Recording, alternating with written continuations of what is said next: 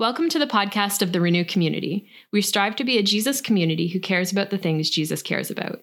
This podcast was recorded at our last gathering. Teaching like this is how we worship together every other week. We look to the scriptures seeking to become more like Christ. We're glad you're listening. Hello, Renew. Uh, this is a new experience for me, recording a teaching directly to a podcast. Um, but I'm grateful for the opportunity our house churches have to gather uh, each week throughout the month of July to be together in person, uh, digging into scripture, worshiping Jesus together, and encouraging and supporting one another. I have to confess, um, my heart has has been really troubled. Uh, my soul has been troubled. I have felt troubled.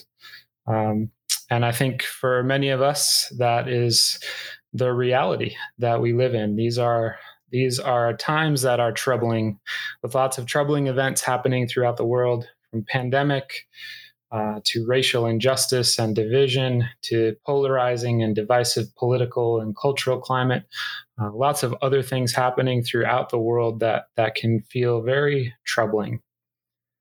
And it can feel like evil may be having its way in this season like the ruler of this world is winning. Uh, and in John chapter 14, Jesus actually is preparing his disciples for troubling times. He is addressing their very real anxiety, fear, and despair. He has just told them in, in the chapter that Doug read last week, in chapter 13, he has just told his disciples that he is going to be going away and that they won't be able to follow him. He tells them, You can't go with me now, but you will follow me later. And they are confused.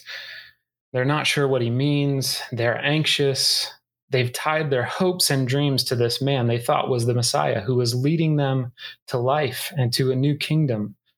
And now he's saying they can't go with him. They're afraid of what this might mean. And Jesus knows that they're about to witness something horrific something that could shake the core of the faith that Jesus has been fostering in them in the love and goodness of God.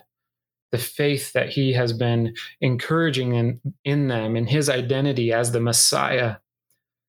They are about to witness what will most certainly seem like the victory of evil and death. The ruler of this world, the one opposed to God and God's ways, the evil one, will strike what looks like a decisive blow. And if the disciples are not prepared, they will be overcome with anxiety, with fear, with despair. And so Jesus begins chapter 14, and I'm, I'm not going to read all of that chapter this morning. I invite you to, if you want to hit pause and read it quick before I continue in the teaching, go for it. Go for it. Uh, but I'm just going to move right through the teaching Jesus begins a chapter with this exhortation do not let your hearts be troubled. Believe, or as we've talked about before, that, that verb can mean faith or trust. Believe, faith, trust in God, believe in me. When all seems lost, trust and be encouraged. And this isn't merely some sympathetic remark. Jesus isn't just sentimentalizing their sadness that he's leaving but he recognizes there's something deep that's going to be happening in them. This is an empathetic and a prophetic statement by Jesus. And all of what follows in chapter 14 is the promise Jesus gives. And it's not just some simple response to sadness, to fear, or anxiety. He is addressing it deeply. Jesus himself has been troubled in chapter 11, verse 33, in 12, 27, and in 13, 21, we have these verses that tell us that Jesus too is being troubled. He is troubled by the power of evil, sin, and death, and the toll that it takes on God's beautiful creation. He knows this is troubling. And so Jesus' exhortation here isn't a command saying that being troubled is somehow sinful. It's an encouragement. He's empathizing with them and prophesying to them do not be afraid. Do not let your heart be troubled. because he knows that troubling things happen. Things in this world are troubling, but it is an exhortation not to succumb to this fear, not to be overcome by anxiety or despair, but to trust and believe. And what is it that we are trusting and believing? Why are we trusting and believing? And here Jesus makes a, a very interesting move. He moves into promise. He moves into promise, which is really important for the disciples. It's really important for us. And what's really interesting is he actually uses the language of the common betrothal or marriage covenant practices of the time. Jesus turns this dinner, this Passover meal that he's sharing with his disciples, where he's just washed their feet, now he turns it into an engagement party, a first century engagement party in, in the first century and in, in the days of Jesus, uh, there was this meal that they came together and there was an agreement of the bride price. Then they had this covenant meal where the groom and the bride would drink wine together. And the engaged man, the groom to be, tells his bride to be, I'm going to my father's house to prepare a place. I will come back for you. Because the groom, the, the engaged man, was literally going back home to build an addition on his dad's house. And when it's ready, and his dad says so, which is typically about a year or so later, the, bride, the groom will return with his groomsmen to get his wife and her bridal party, and they will go back to their new place and have the wedding celebration. So, why does Jesus use this language? Why is he using this custom? I'm not exactly sure, but I think it's deeply, deeply relational.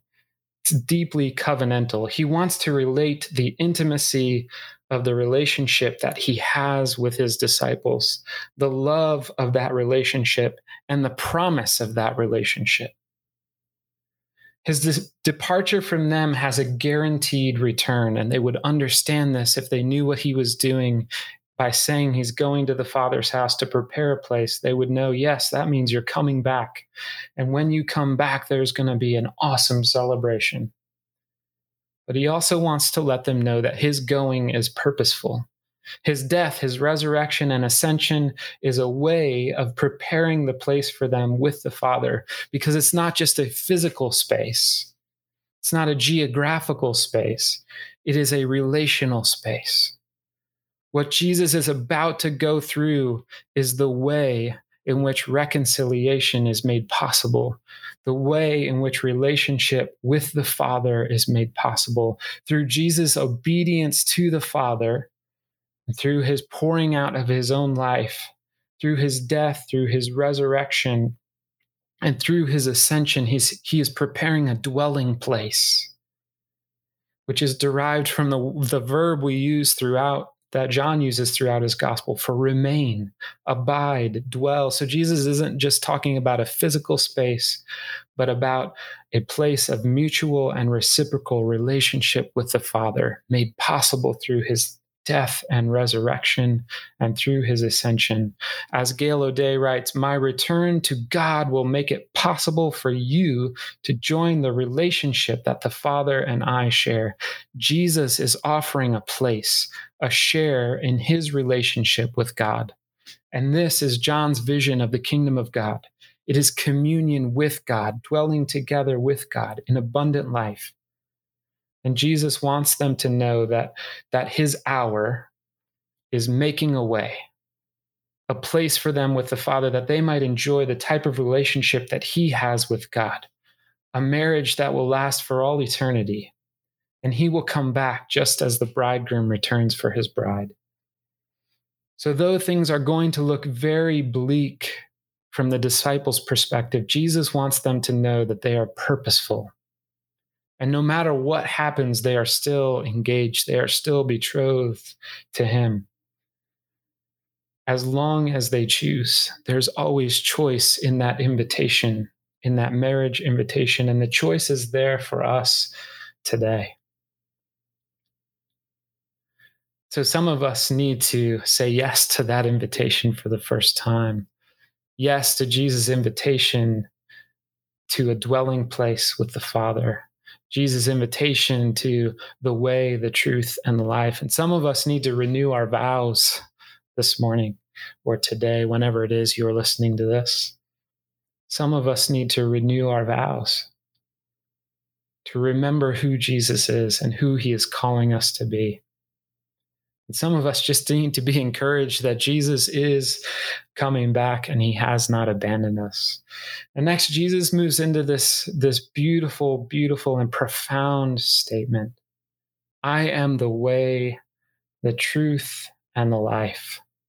No one comes to the Father but through me. And this isn't meant to be some exclusive club. This is just a profound invitation that Jesus is declaring he is both the access to and the embodiment of life with God. He is the way, He is the way of life. He is access to the Father. He is the truth. He is the reality behind all reality. He is the truth behind our very existence. He is the meaning of life, and He is the life. He offers us a life that is not just physical, but is spiritual, the only life that comes from God, life that comes only from God. We can't obtain it. We can work on our physical health, we can work on our mental health, our emotional health, but this life only comes from the giver of life. And Jesus declares that he is the self existent one, the I am, who is the giver of life. And so, this engagement that is taking place in, in those days, it was actually just like a marriage. This isn't like today where we have these uh, rom com statements that, well, engaged ain't married. No, in those days, it was basically the same thing. It was a much deeper commitment than what we have today. They had already made the covenant. It wasn't just a handshake to later make a covenant. Once they've said yes, the covenant is already done. And so they have this identity already, even while they wait for the bridegroom. They have become engaged to the way, the truth, and the life. And when we receive that invitation from God, we are making that covenant with Him too we are making that covenant with Jesus. And so we already have that identity.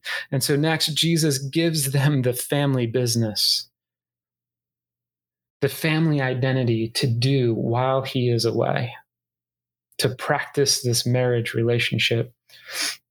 In verses 9 through 14, Jesus says, Very truly, I tell you, whoever believes in me will do the works I have been doing, and they will do even greater things than these, because I am going to the Father and I will do whatever you ask in my name, so that the Father may be glorified in the Son. You may ask me for anything in my name, and I will do it. So Jesus gives them his works to do. What are these works? Well, these are the works that Jesus does, the works that reveal God in the world the works that reveal the truth, the works that reveal life, the works that make known the character and power of God, and the works that produce belief, faith, and trust in Jesus. And so we're invited into that. And Jesus says we'll do greater works than, than he. And I'm not sure exactly what that means. Uh, I think it means that his works will happen throughout the world and will engage people, make known uh, Jesus throughout the world. So we lift him up. And certainly, I think there's opportunities for us to do works that are similar to what Jesus did, miraculous works that draw attention to who God is and what God wants to do. They are works of tangible love. When we faith in Jesus, we do works that produce faith in Jesus within others. Jesus was showing forth the fullness of his love for God and the fullness of God's love for the world. And so, as disciples, after Jesus' hour, our works become greater because they reveal the completed story of the Word made flesh, and hence the fullness of God's love. It is a continuation of the glorification of God through Jesus. They are works that spring from our love of God and Jesus. They're works that continue that love that is the heart at the heart of Jesus' own works. And then Jesus talks about prayer. And and I don't know about you, but sometimes I have a hard time with these verses. They're hard because I've asked for things, the things that I haven't seen answered. I'm sure most of us has experienced this praying persistently for things and not seeing them answered the way we thought. Jesus said, I will give you whatever you ask for. And so I'd be lying if I said there was an easy answer to this, to our unanswered prayers, our seemingly unanswered prayers. Jesus, you said we'd get anything we ask for if we ask in your name. But I do think we also have to recognize that God is not just uh, some celestial vending machine with Jesus' name being the buttons that we push to get whatever it is we want. But in what Jesus is telling his disciples here, we see this exhortation to continue to ask boldly. To continue to ask boldly. And I also see two other things happening in this passage. He says, In my name. And that means that we're asking in alignment with the heart, with the character, with the will of Jesus.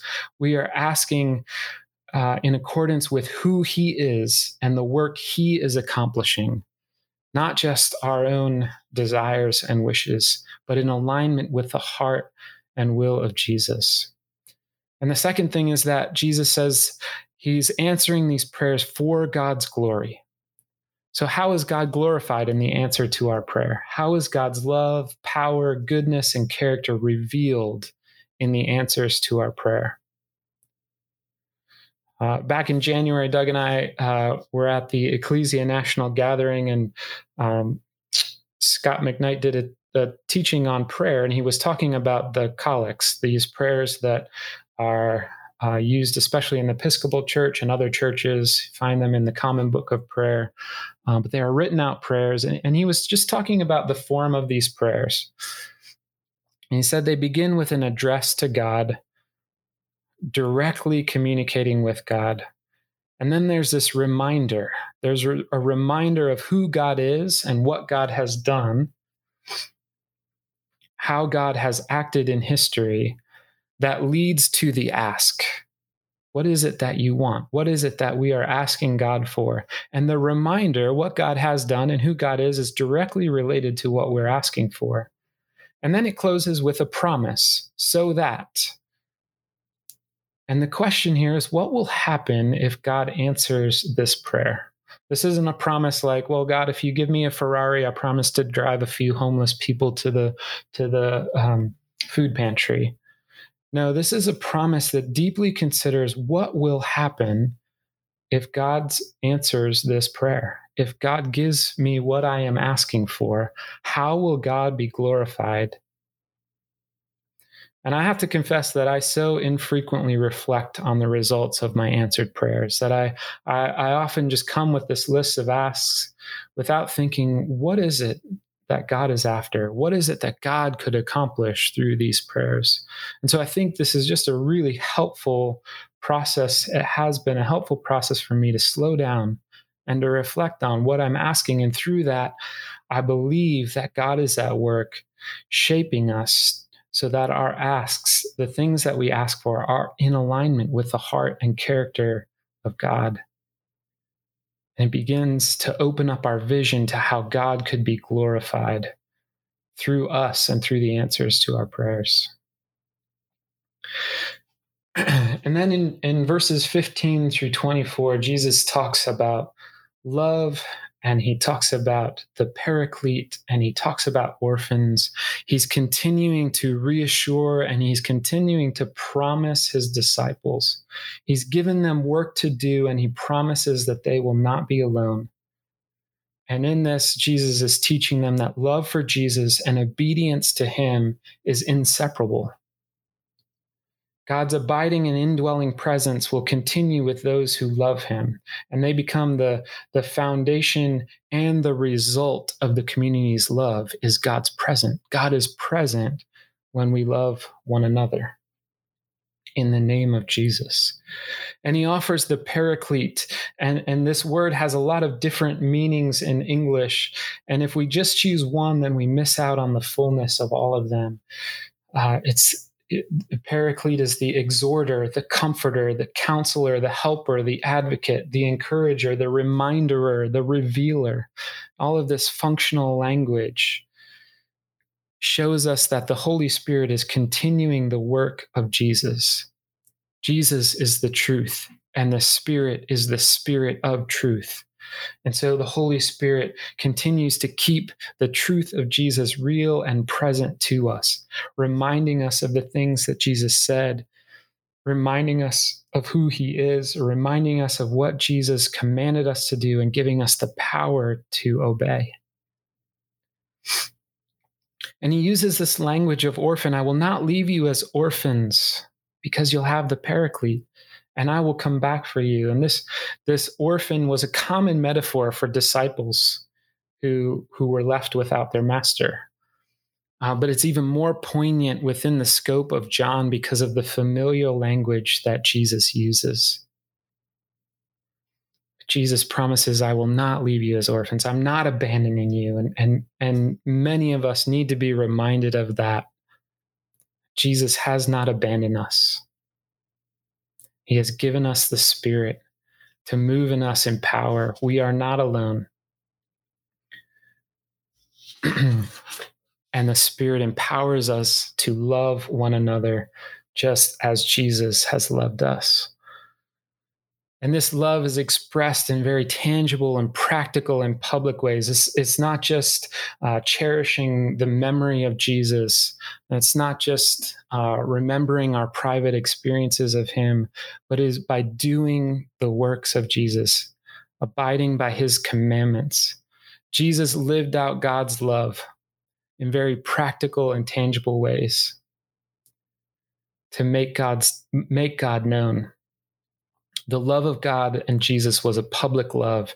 And for us, as followers of Jesus, we are commanded to live publicly, to love publicly, because love can only be expressed, can only be practiced in relationship.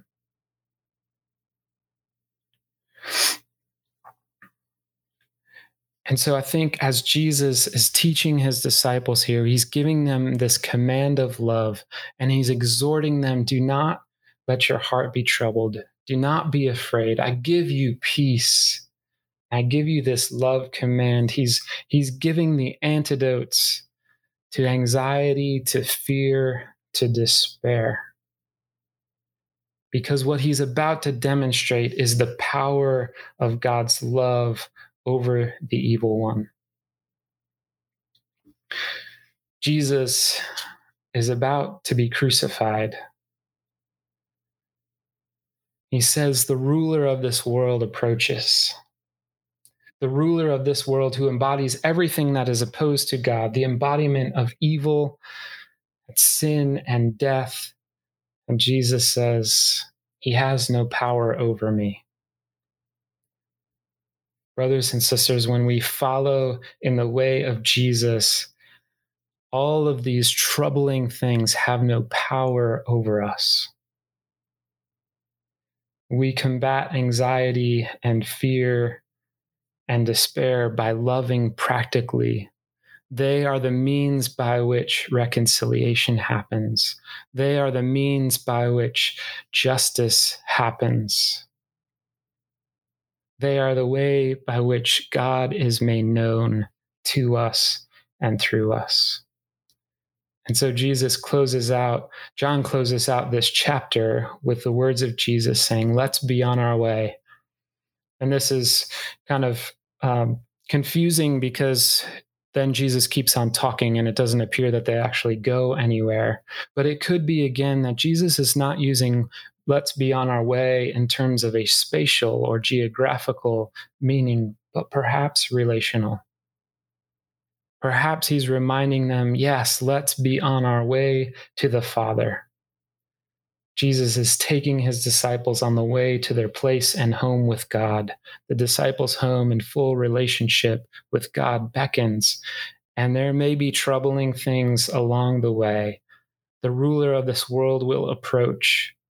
But Jesus is the way, and he has overcome the world. And so, this discourse that Jesus is giving them as he's saying goodbye to them addresses the disciples' very real fears, anxieties, and despair, but not with simplistic offers of comfort and assurance, but in the revelation of God's power and love. And the power of God's love enacted through us. The place Jesus is preparing is the ongoing presence and communal indwelling of God. When we love one another and obey his commands, God's Spirit dwells within us and his power flows through us, and we triumph as Jesus, tri- Jesus triumphs. So we combat fear, anxiety, and despair by practicing the ways of Jesus by practically serving others, by seeking to heal others, to be healers, and to be healed ourselves through small acts, through courageous acts, through big acts, through miraculous acts of love and obedience to God, because God cannot be defeated. And so we may be experiencing troubled times, but we are engaged to the Prince of Peace. We are engaged to the King of Love we are engaged to the way, the truth, the life. And so, brothers and sisters, let's be on our way in and to the Father's house. Amen. Thank you for listening to the podcast of the Renew community. This in no way should replace the formation within a community of Jesus followers. If you are looking for a church, would like more information about Renew, or would like to give financially to this ministry, check out our website at renewcommunity.org.